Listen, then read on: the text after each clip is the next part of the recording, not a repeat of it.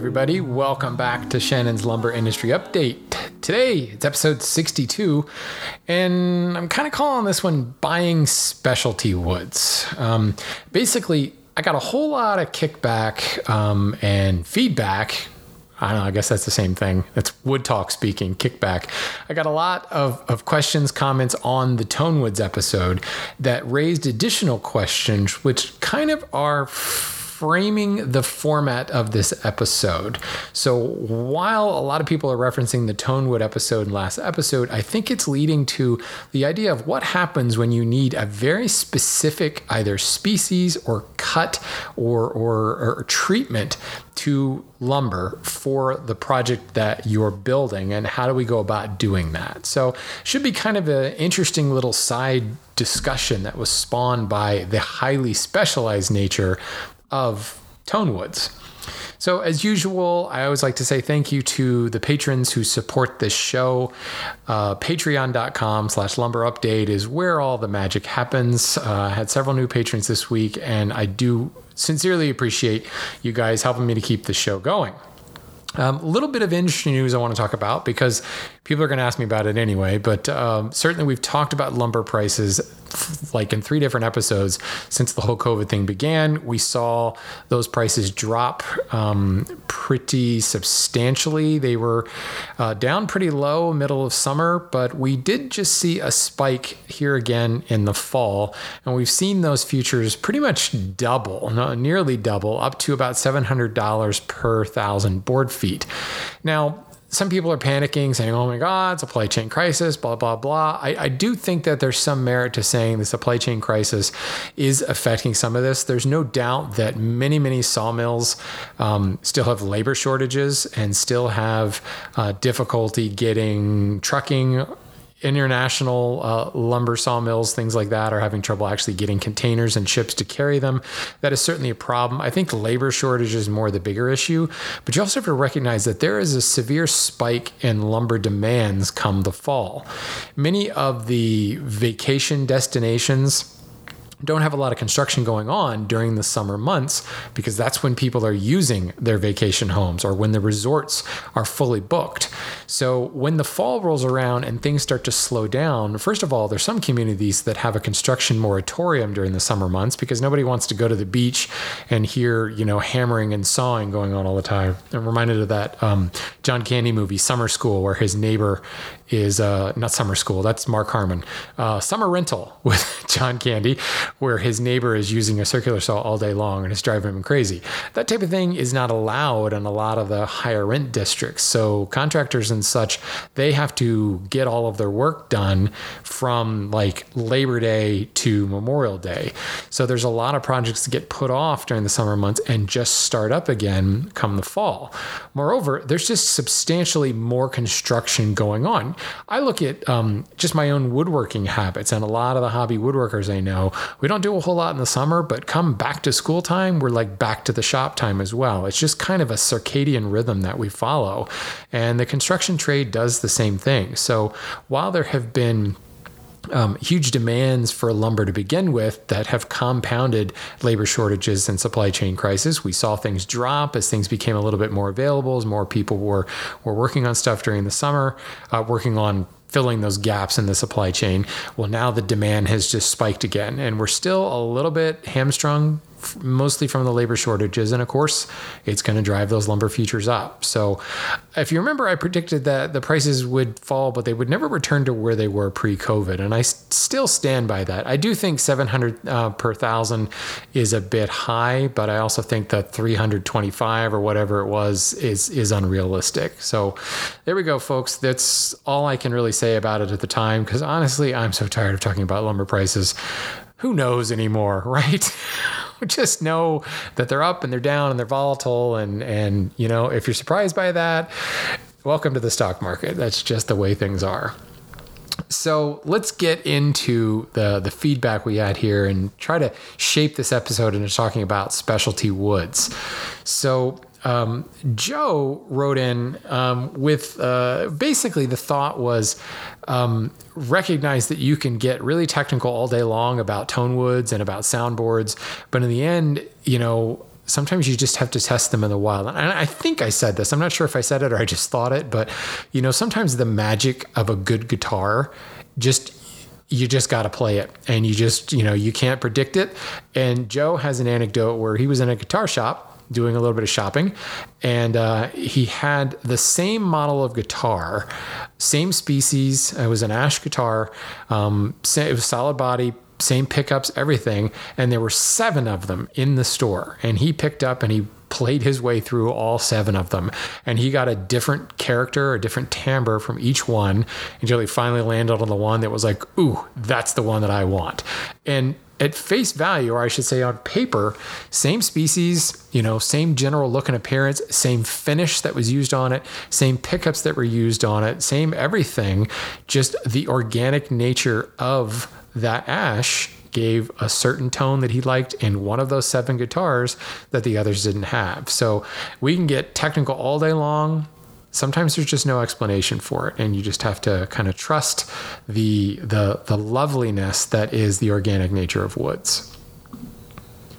So that brings me to Rob. At the end of the Tone Woods episode, I talked about how um, that magic that we that I'm just speaking about, that organic tone, um, has always been difficult um, to synthesize, literally with electronic instruments. But I did say that I do believe the technology has gotten a lot better because in the end, it really is just mathematics. It's harmonics and understanding overtones and and subharmonics or overtones, or I should say undertones, or, or subharmonics if you want to call them that. And Rob says that. Um, if you weren't already aware of it, check out the concept of physical modeling as applied to music and musical tech. It's pretty much ubiquitous in electric guitar processing now and should be much bigger in synthesis than it is after some very promising early products. But it's probably the future of synthesis and expression eventually. Most of the scores you're hearing on Netflix are already being done largely or entirely with expensive professional orchestral sample libraries. Though it's unfortunately hard to sell a studio exec at this point on hiring an actual full size orchestra. So um, I had actually heard that that before, and it, you know Netflix is certainly one example, but I've also seen several Hollywood productions where the orchestra has actually been replaced. Now the um, musicians out there are not happy with this, and I don't really blame them as a musician myself. But it is interesting um, when you do break it all down, you do realize it is mathematics and synthesizing. If we have the processing power and the understanding, the ability to actually create and sample well, we ought to be able to create that same organic sound. Um, we shall see, right? You know, who knows if it's if it's all um, smoke and mirrors. Uh, you got to have a good ear. Some person has this uh, more exceptional ear than I do, can absolutely tell the difference. It's like the same people who say there's no um, substitution for vinyl. And, you know, all you whippersnappers with your MP3s and your compression loss is just terrible. You need to listen to vinyl. So, yeah. Um, but what I really want to get into is a voicemail that Andrew sent in that I found particularly interesting. Hey, Shannon, Andy in central Pennsylvania calling into the show for the second time. Loved the Tone Woods episode. I've been looking forward to having one, and with your background in music and physics that we're now learning about, you obviously are the perfect guy to do this show. Um, I know you could do a whole series just on Tone Woods. You can't cover everything. I just have two questions, see if you might want to touch base on a little more. One, um, the quarter saw nature of tops for acoustic instruments instruments. I've known about this for years, never quite sure why. You mentioned rigidity. I'm wondering if there's other aspects to the tone uh, change. Uh, as we all know, getting quarter sawn stock is one of the more expensive ways to buy wood. So that's, you know, one thing. But you didn't touch on a really interesting aspect of tone woods that's become maybe trendy, uh, and that is that what they're now calling sinker wood. Um, the wood that's been submerged in water and then taken out, dried, and then used for tone woods. Martin Guitars is currently selling a uh, D35 uh, David Gilmour edition that uses sinker for the backs and sides, and there's other D35s they'll do with sinker. Uh, it's, it's, it's a big deal thing. Uh, it's harder to get, obviously, you know, a lot more expense. But I had once heard long ago that one of the theories about Stradivarius, and there are many, uh, was that he used sinker wood, um, and that was the some of the uniqueness of the tone that he was able to get. So, um, just wondering if you have any um, any knowledge or, or speculation even uh, on the sinker phenomenon and whether it really makes a difference or if it's just another way to uh, charge more for premium. Thanks again for the show. I love that, Andy. Charge more for premium. Well, let me let me address that because the first thing um, uh, we actually work with Martin, PRS, uh, Taylor, some with Gibson. One of the things that I can say is my dealings with the big luthiers, and I, I know we've sold to a lot of smaller um, uh, guitar makers, several banjo makers as well, but they're genuinely good people.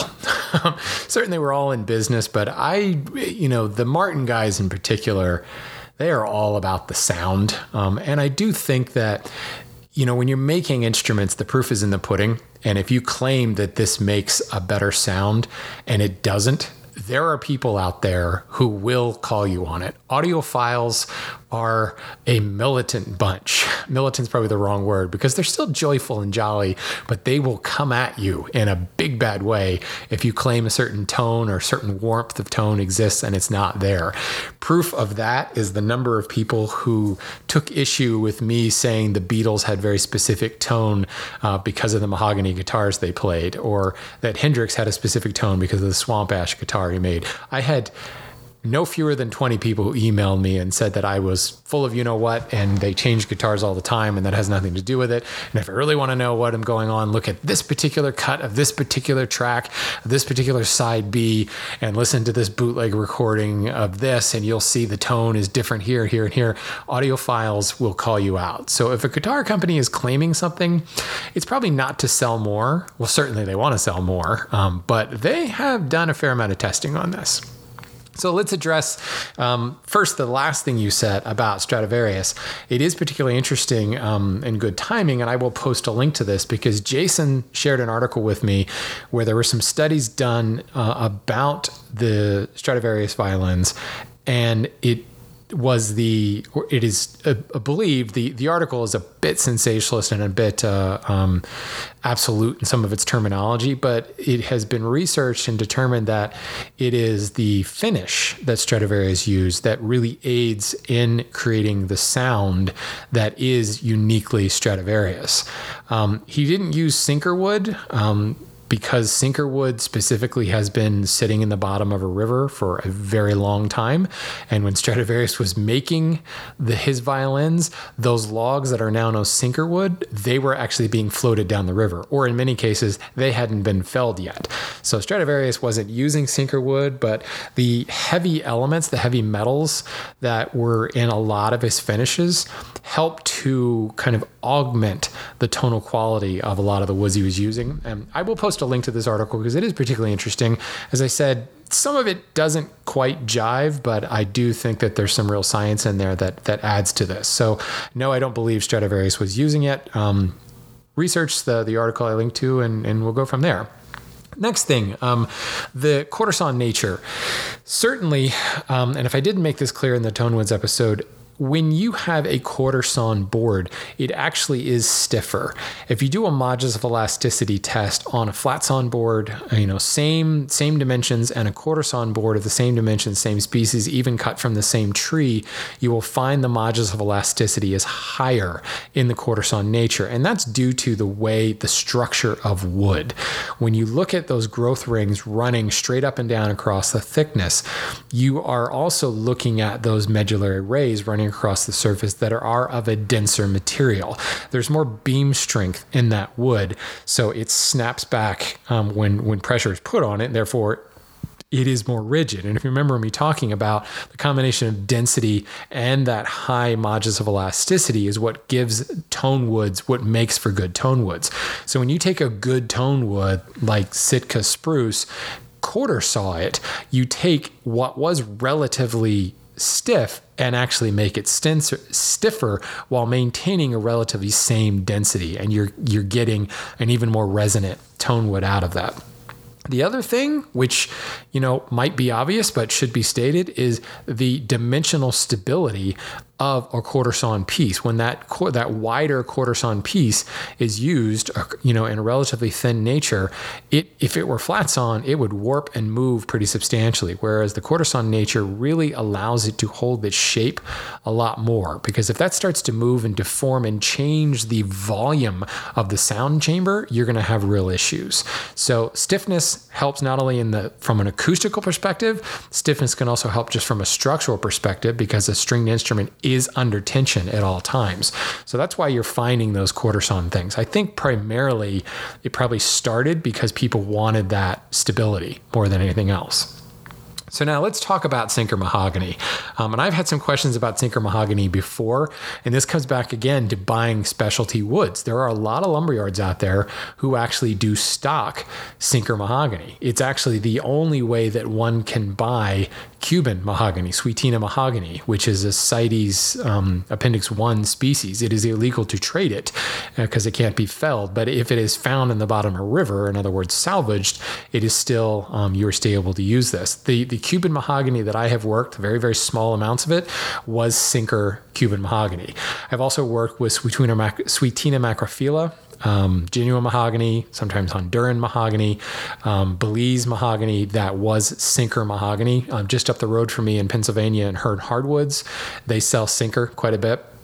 Uh, we've brought sinker mahogany in um, at, at uh, my job specifically for customers. Um, the thing is it is it is huge in the luthier market right now. Where else you find it is in the reproduction markets because they want that old growth mahogany. So what's going on here? There's a couple things that are happening. Um, sinker mahogany or not just i keep saying sinker mahogany but sinker woods in general because there's more than just mahogany is wood that was felled. We're talking like 18th century 19th century wood that was felled and it was floated downstream to get to port or to get to the sawmill was dragged out on sledges and things like that, floated downstream to a sawmill. Many of those logs got hung up on the bottom, um, sunk because there were so many logs, you know, on the river at the time that logs pushed other logs down and they got hung up for one reason or another, and they weren't retrieved centuries have gone by and sediment and sediment and sediment layer after layer has been piled on top of these things and they're essentially glued into the bottom and they're never going to surface of their own. Occasionally um, you know a big storm hits and you get a real gully washer in some of those streams and something will break loose and you'll see um, logs drifting downstream that are hundreds of years old. The real key to this is these logs were felled you know, back in completely untouched virgin forests in the 18 and 1900s. They are true old growth woods, very, very tight grained.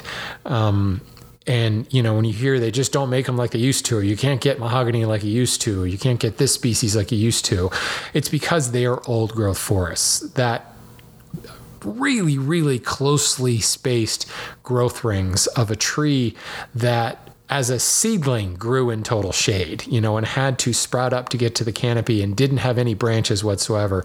Perfectly clear, long, straight grained boles with super tight grain. If you've ever worked with old growth mahogany or sinker mahogany, it is absolutely gorgeous.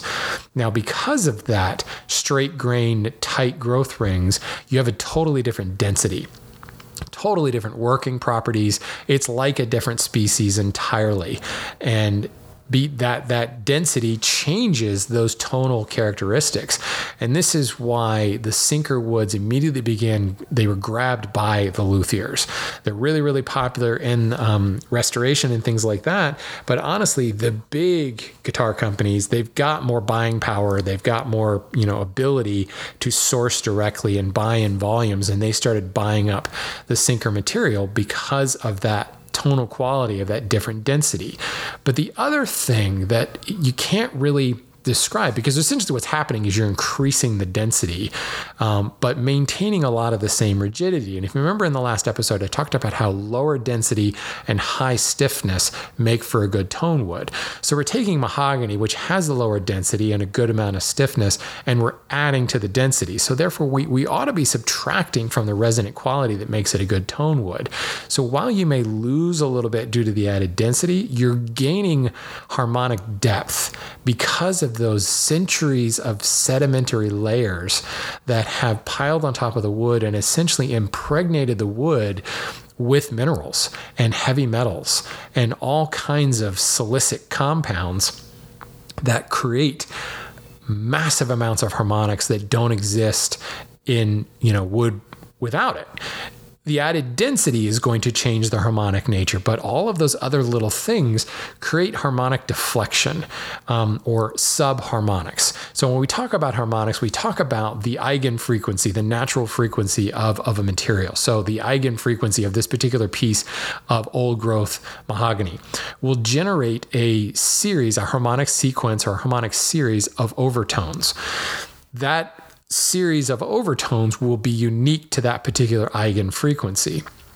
Well, when you then change the density and you change uh, the density not only by just older growth material, but then by changing the material composition, adding different elements, adding different materials with dramatically different densities in there, you are taking that eigenfrequency and causing deflections. As the sound wave propagates through it at the speed of light, it is slowed down and deflected and, and kind of diverted off that path because it hits a really, really dense piece of copper, you know, or a dense piece of, of, of sand, silicon dioxide. And those deflections create subharmonics or undertones. And this is where that richness comes from.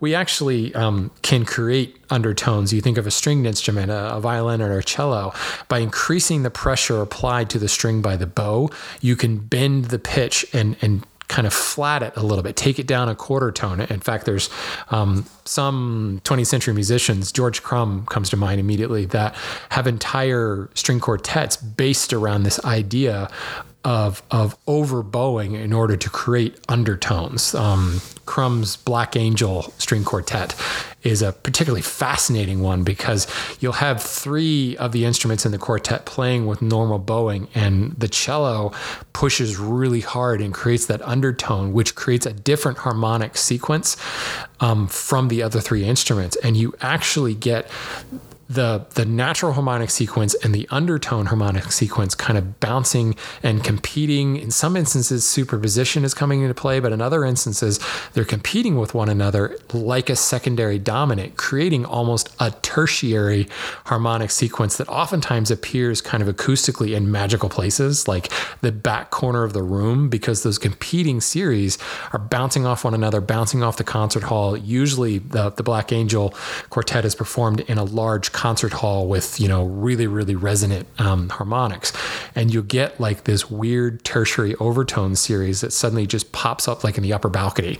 And you're looking over your shoulder thinking oh there's a cellist in the upper balcony. And it's actually that that secondary dominant or tertiary harmonic sequence created by the two competing harmonic sequences. Sorry that was a bit of a tangent but um sorry i'm a fan of george crumb if you can't tell. But it it's particularly when you you know, I'm kind of blowing it into like a macro instance here where we're intentionally creating those undertones.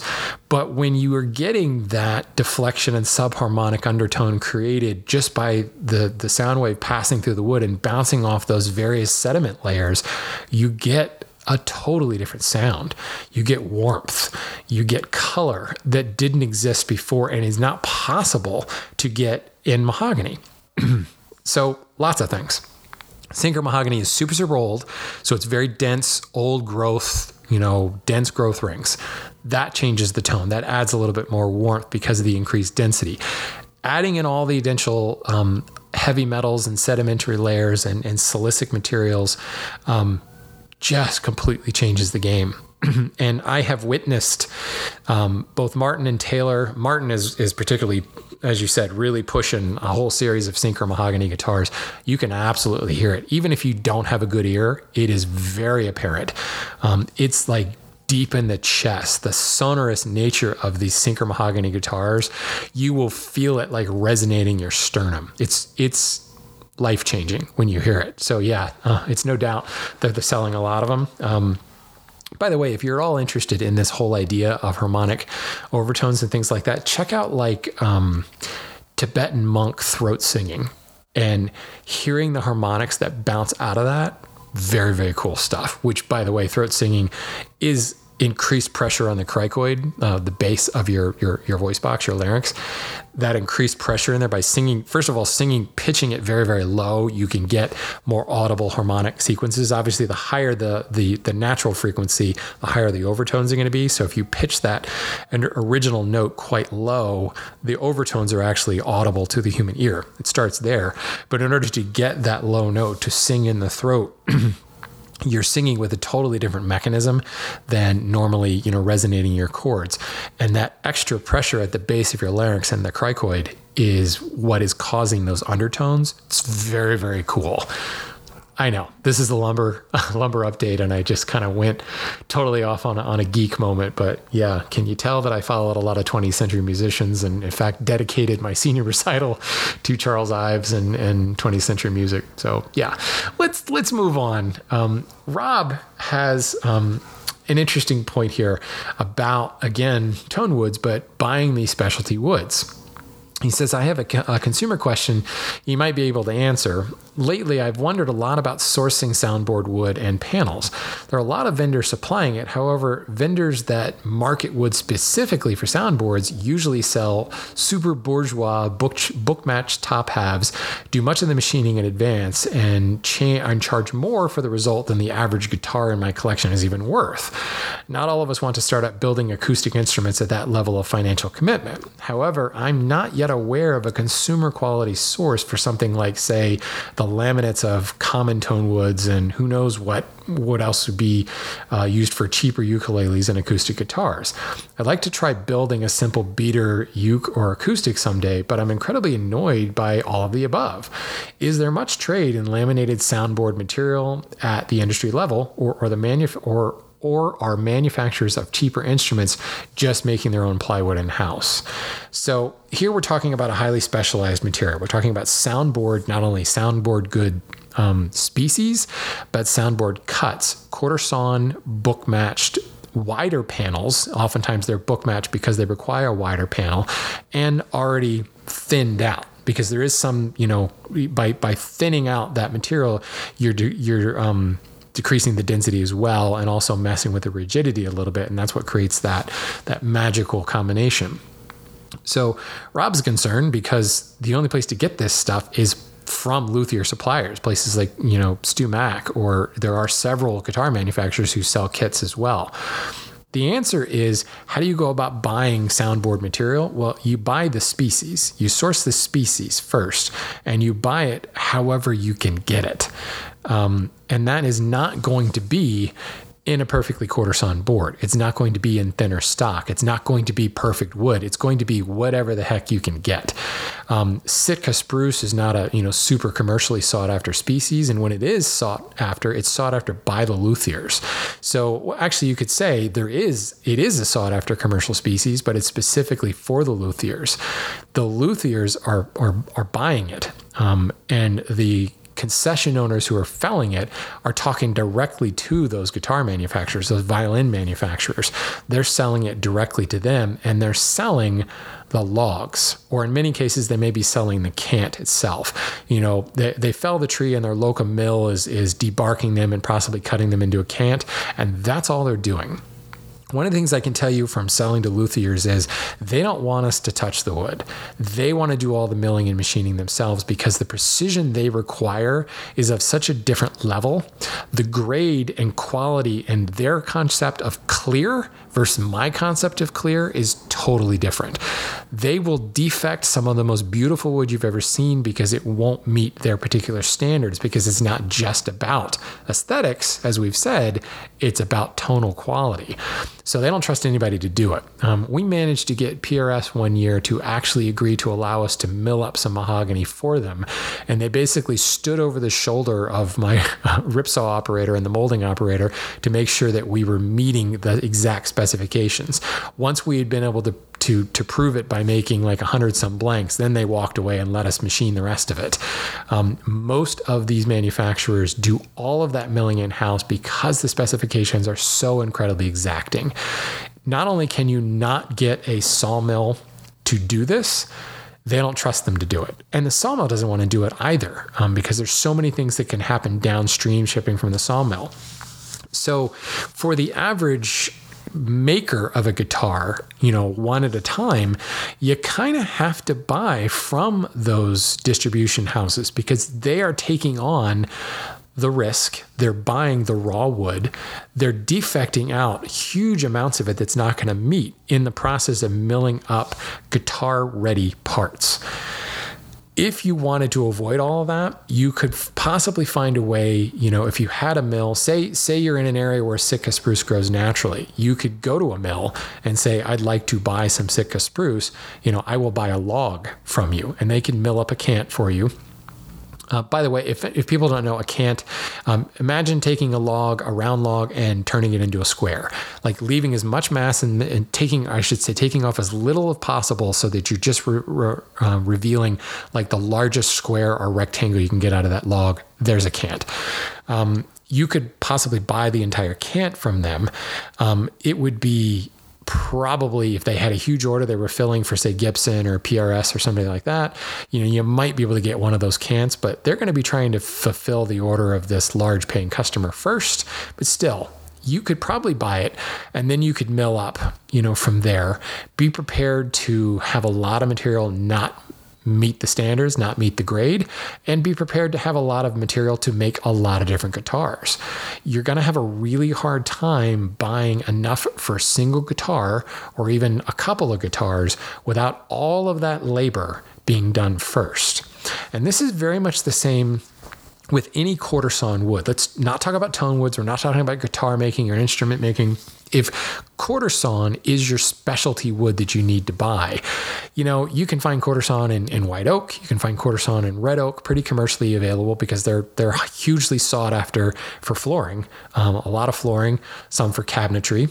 Um, but that's the industry that's driving the sawmills saying, okay, we will waste a lot of wood and saw this specifically quarter sawn. You can buy quarter sawn sapele because it's highly sought after for that ribbon striping that's so distinctive. There are sawmills willing to take on the added labor and the additional waste of quarter sawing because there is a strong market and a price that will make that extra labor worthwhile. There is not a strong market for sawn cherry or sawn maple or sawn walnut. Um, personally, I love all three of those species in a sawn or rift sawn look, but there's not a strong enough demand, a strong enough reason for the those species to be sawn for a mill to take on that additional expense. And I keep saying waste, but it's because there's a major amount of waste when you quarter saw, a log. There are no mills willing to take that on. And this is why, for the most part, you're finding these mills will just flat saw or through saw or plane saw the log and then straight line rip it into boards. And, and what you get is what you get. And you will get some quarter sawn material, you'll get some rift sawn material, and you get a lot of flat sawn material. So if you wanted to specifically source quarter sawn material in one of those species that's not known for it, you can go and look through the stacks and you will find some quarter sawn boards. And a lot of instances, you might find a specialty retailer that might actually sort that stuff out out and put it on a separate rack with a higher price tag, of course. But the other thing to remember is in every flat sawn board, imagine a flat sawn board with uh, that cathedral pattern running right up the center, what you might call a pattern grade board with that nice centered cathedral. On either side of that cathedral, flanking it, is rift and quartered material because that's how a log is structured. Those circular rings on the log, as they spin out, they curve out in a frowny face or smiley face, depending upon your mood, from that central cathedral, you get grain lines running 45 degrees and 60 degrees and 70 degrees and 80 degrees and 90 degrees as you move further out from the cathedral pattern, giving you rift material and quartered material. So if you're looking for, say, quarter, quarter sawn cherry, you could go and dig through the stacks for a while and end up paying more. Or I would suggest going and buying 12 inch wide cherry or eight inch wide cherry. Buy wider cherry boards and plan to rip it yourself to get your quarter saw material out of that. Buying that specialty material, you can ask for it, but you have to make it worth their while. And if it's two or three boards, there's no way you can justify that cost, um, the cost of labor required to do that. Moreover, even if the boards are already sawn, think about you yourself going to the lumber mill and taking the time to pick through 3,000 board feet in order to find the right boards. We do it all the time as hobbyist woodworkers. We think nothing of it because this project we're building is our baby and we want the perfect stock for it.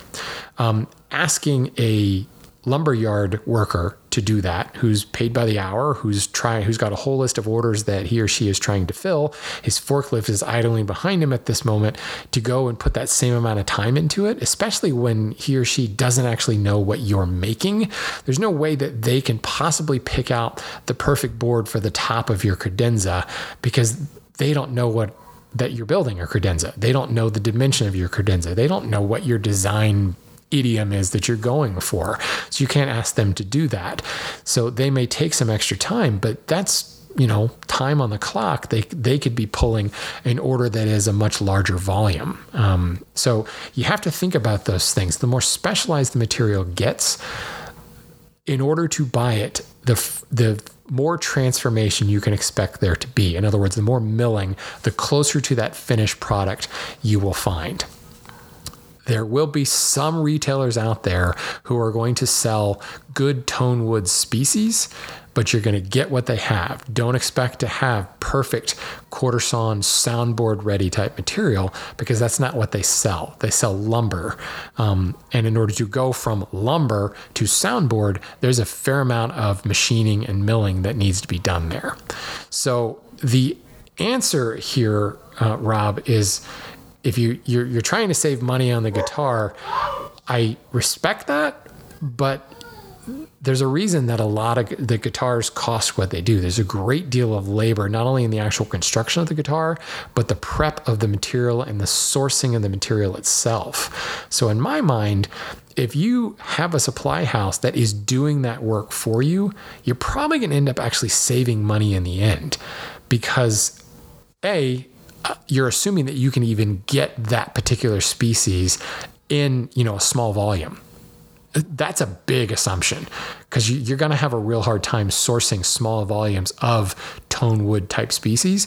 But to say that you can, then think about all the time and labor that's going to go into actually prepping that, all of the material that can't get used that becomes waste.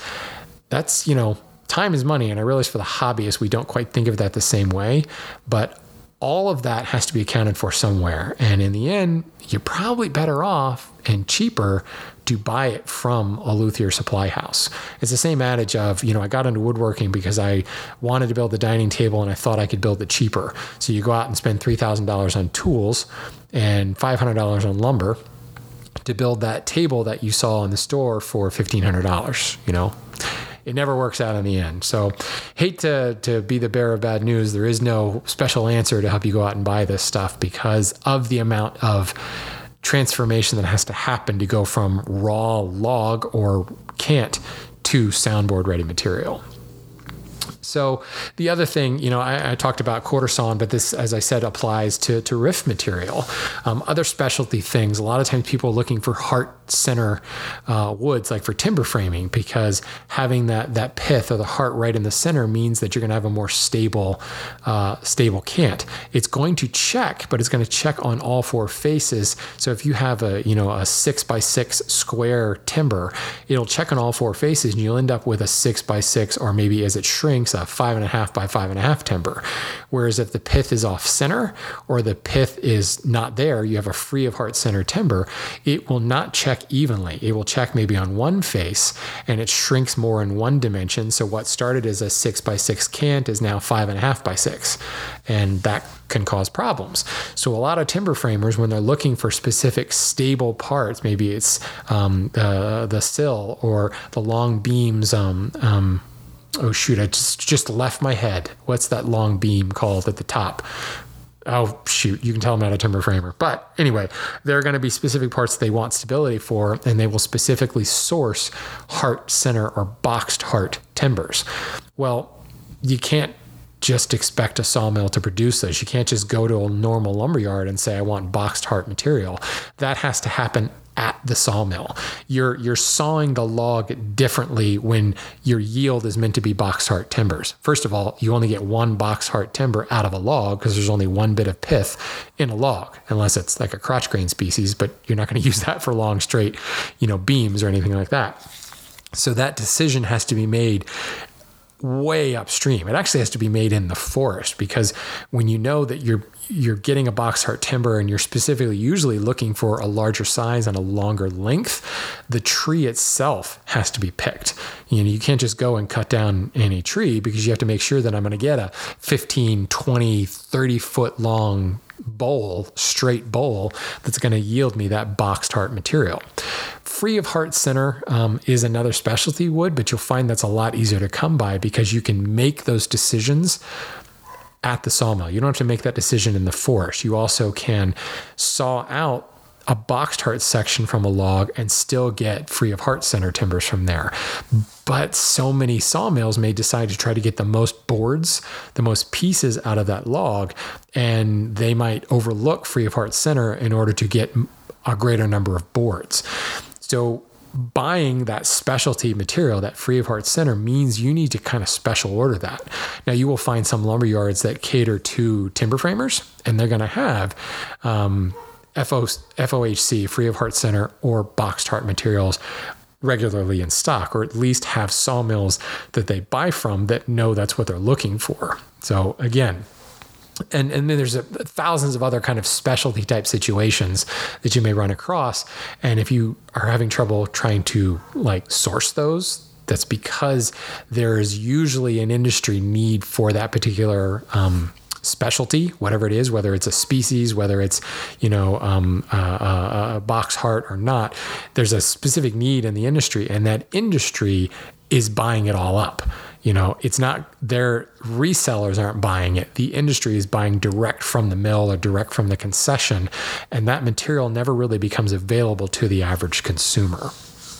Um, another example of this, um, Sharon, um, who I, I, have to throw her postscript in here, she posted a question and said, By the way, I'm also a hand tool school member, so hopefully that bumps my question to the top of the line. No comment, but your question's in the show. Hmm. anyway, Sharon said your Tonewood episode was perfectly timed to help me decide on swamp ash for my next guitar. The only problem is no one has any raw swamp ash in stock locally or online. Is an expensive body blank my only option? Here again, Sharon, swamp ash is known to be a phenomenal tone wood. Ash, white ash, you know, any any you know, of the, the numerous species of ash. Um, and let's not even mention the emerald ash borer because that's causing limits, limiting supplies in ash. It's also causing quarantine in certain states on ash. But leaving all that aside, ash is a great wood for flooring. Um, the major use of ash is in flooring. You will find some furniture makers using ash, but most of it is going to flooring manufacturers. And that's whatever ash. It doesn't really matter the species. It can be any number of ash species that will apply there. Swamp ash is specifically known for its tonal qualities. So when a swamp ash tree is felled, you better believe that concession owner is calling a luthier because they know that here is a specific tone wood. The solid body guitar makers love this stuff. Now they're also buying regular ash, um, but they're really going after the swamp ash. The flooring industry doesn't care if it's swamp ash. So they're going to buy, you know, large volumes, but that swamp ash won't garner a higher price tag from a flooring manufacturer, but it will garner a much higher price tag from a guitar manufacturer. And here again, that guitar manufacturer is not buying material and then reselling it. They're buying material in order to make their own guitars. So actually, they are reselling it, but they're reselling it in guitar form. Or occasionally, those guitar manufacturers will make body blanks available, um, and they will actually sell them. You could buy them direct from Martin or direct from Taylor or PRS, or you can go to a place like you know StewMac, uh, a, a, a, re, a distributor, distribution, Luthier distribution house, and buy it from them. And here again, those distribution houses are buying direct from not just the sawmill, but the guy who owns the concession, the person who's actually felling that log. And they know that here's a plantation of swamp ash, or here's a concession that has swamp ash on it. They're reaching out to that guy because they know swamp ash grows in, well, swampy areas. So they're reaching out to the people that have concessions in those swampy areas and they're saying, What kind of swamp ash do you have on your property? Okay, I want this tree, this tree, and this tree. In many instances, they're buying a tree that won't actually be felled for 10 or 20 years. That's how far upstream this goes. And that's why going to a lumberyard to buy rough sawn or, as Sharon puts it, raw swamp ash, it's just not going to happen. It's not going to happen. If it does happen, it's because somebody made a mistake. It's because somebody doesn't know what they have. They don't. They can't tell the difference between one ash and swamp ash, and it just got lumped into the whole pile. And that was a pure mistake. It's like when you find that, you know, fiddleback maple piece in the Home Depot rack. It was a mistake because somebody wasn't paying attention. So yeah, Sharon, your um, solution just like Rob was saying, is uh, an expensive body blank is probably your only option. Um, unless, unless, and if you go way back to the episode I talked about on buying lumber and alternative ways to buy lumber, one of those alternative ways was reaching out to local cabinet shops and millwork houses and buying their leftovers, buying their scrap wood. If you happen to know, um, a guitar manufacturer in your neck of the woods. And it's not just the big guys, folks. There are lots of one man luthiers out there um, who may have material that you could buy because they may have an agreement you know, with Gibson or PRS or somebody like that, and they're buying raw material from them directly.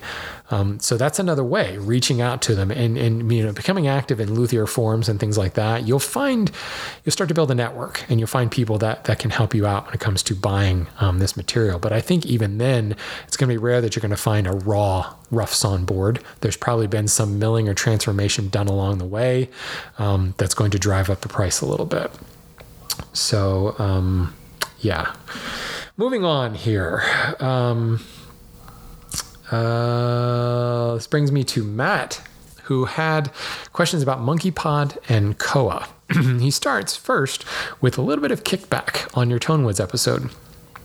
While, and this is Matt speaking, while not at all Hawaiian, I was stationed there for a few years recently and tried to learn about and acquire and work with the native woods while I was there. For one, the true Hawaiian pronunciation of ukulele is to is to use the starting sound of uk as in spook instead of the hard u sound. In other words, ukulele. Um, Matt, I appreciate that. Um, little fun fact: um, I technically am Hawaiian. I was born in Hawaii. Um, but I would never say I'm a native Hawaiian because I'm an haole through and through. I was, a, I was an Air Force brat who happened to be on the Big Island, or excuse me, on, on the island of Oahu when I was born. So yeah, um, I am I am not a, a Hawaiian, although I play one on TV because I was born there.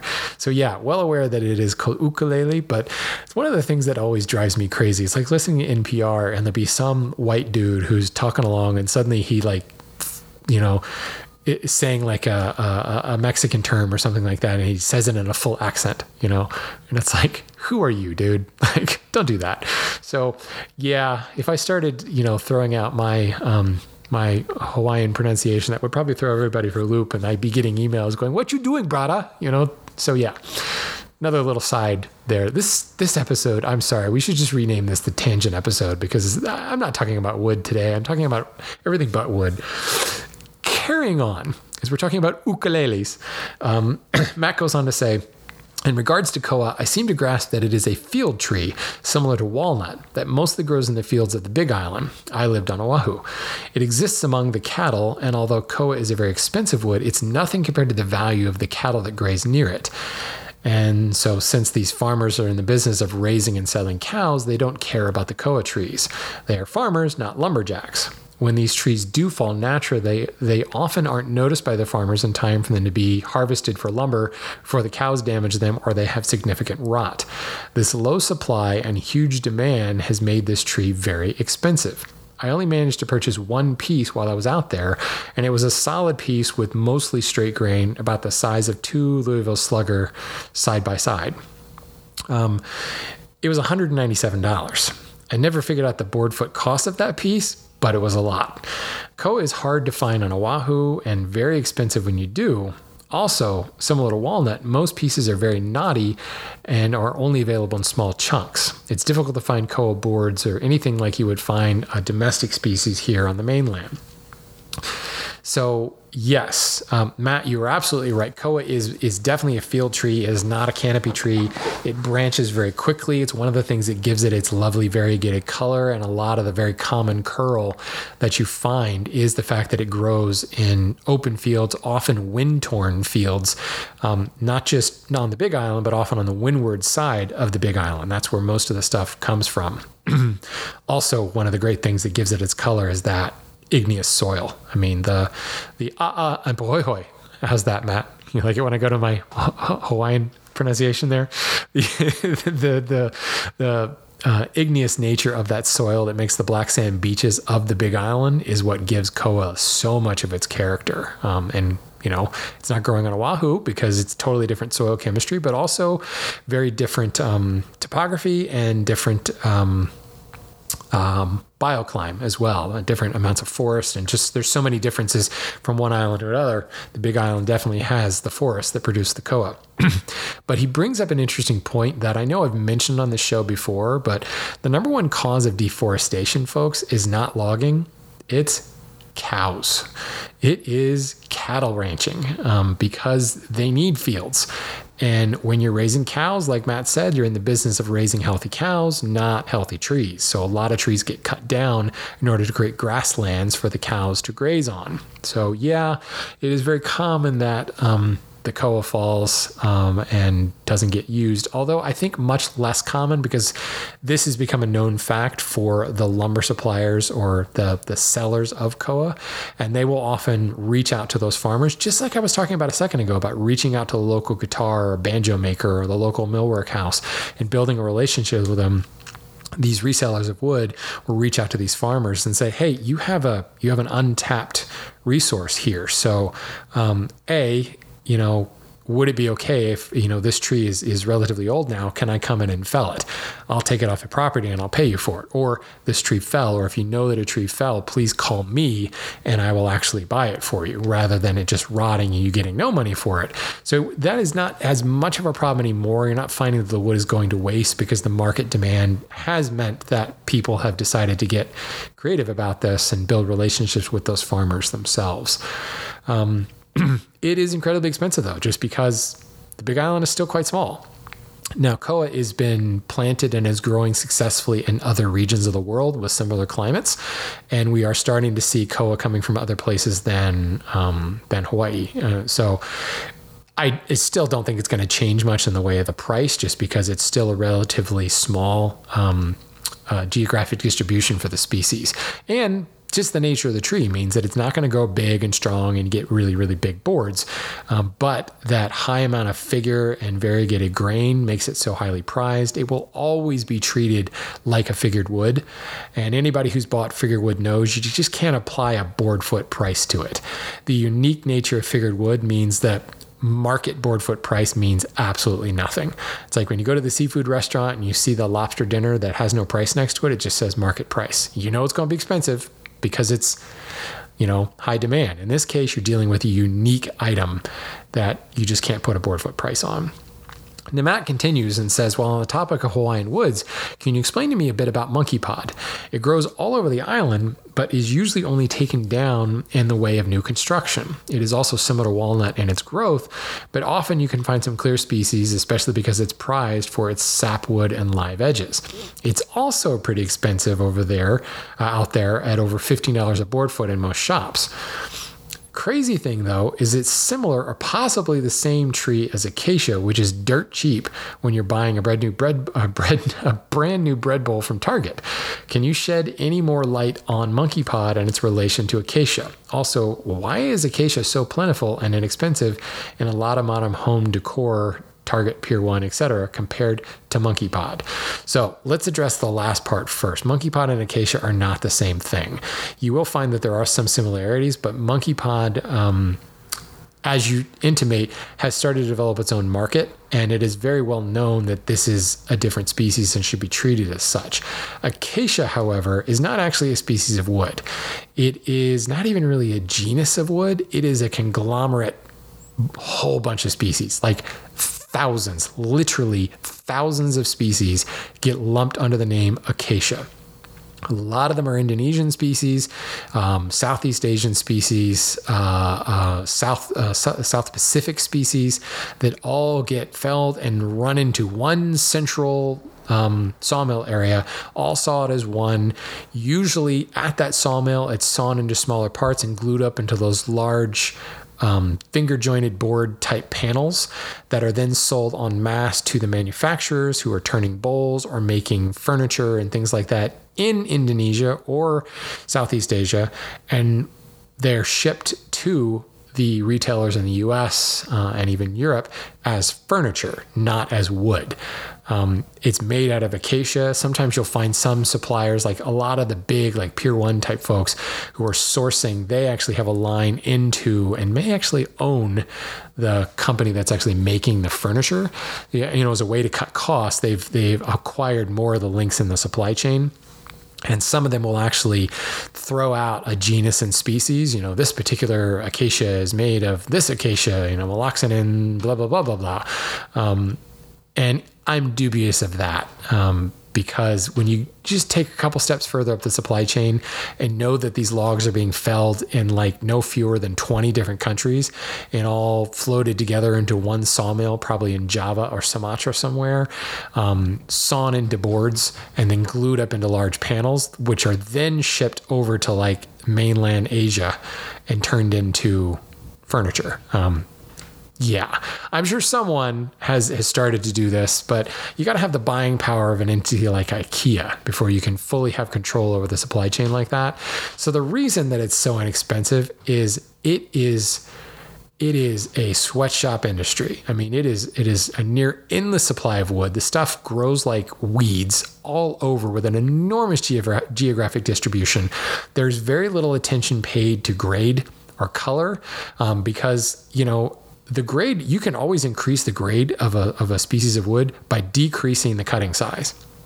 You know i can get a, board that's actually riven with rot and knots but if i'm cutting out you know a three quarter by three quarter by six inch long pin blank i can get a perfectly clear board out of that and if you have no regard to grade because you know you're just going to cut it into strips and small staves and glue them together into wider panels you can buy the dirtest of dirt cheap material, put very little effort into the milling of it because all of it is going to be, you know, made higher grade in the glue factory later on.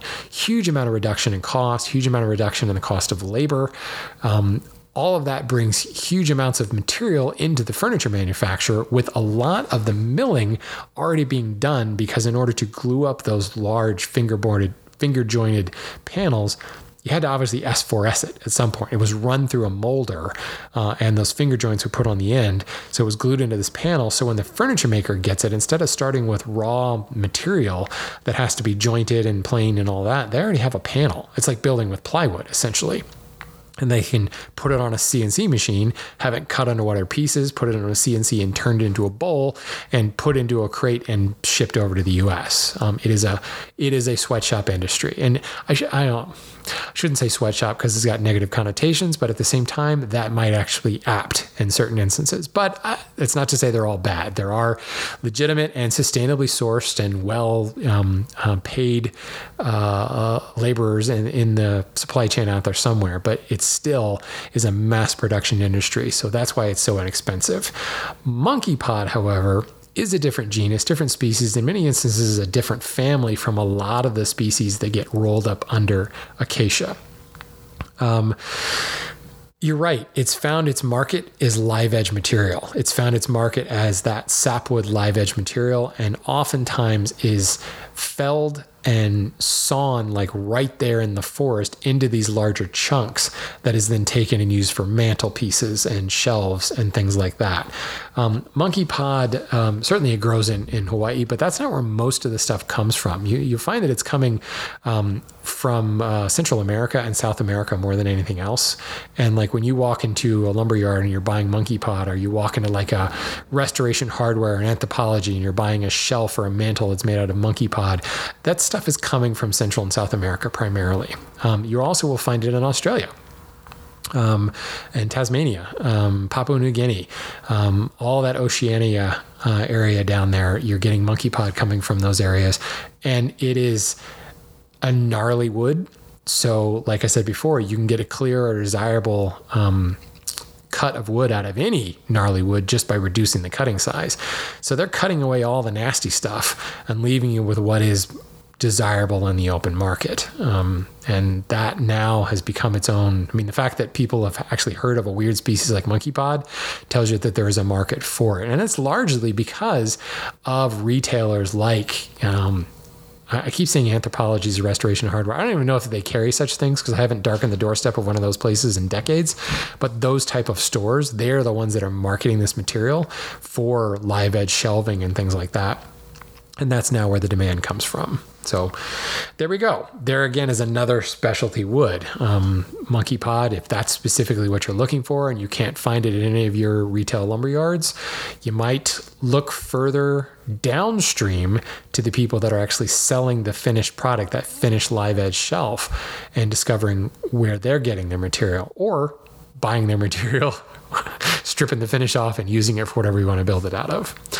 So there we go, folks. That's the buying specialty woods. Um, we kind of went down some very specific um, rabbit holes, but those are specialized rabbit holes, right? When you start talking about specialty woods, it's kind of the same story. It doesn't really matter what it is. And I'm sure I will get people say, well, what about this instance? Or what about balsa? Or, you know, we talked about basswood in the past and fishing lures and things like that. Basswood is one of those species that is very difficult to find in anything but like carving blocks. And it's very difficult to find it in like four quarter and five quarter lumber. It's not impossible. It's just the market says this is what people want is big hunks of it for carving. So the sawmill sawing it into those hunks.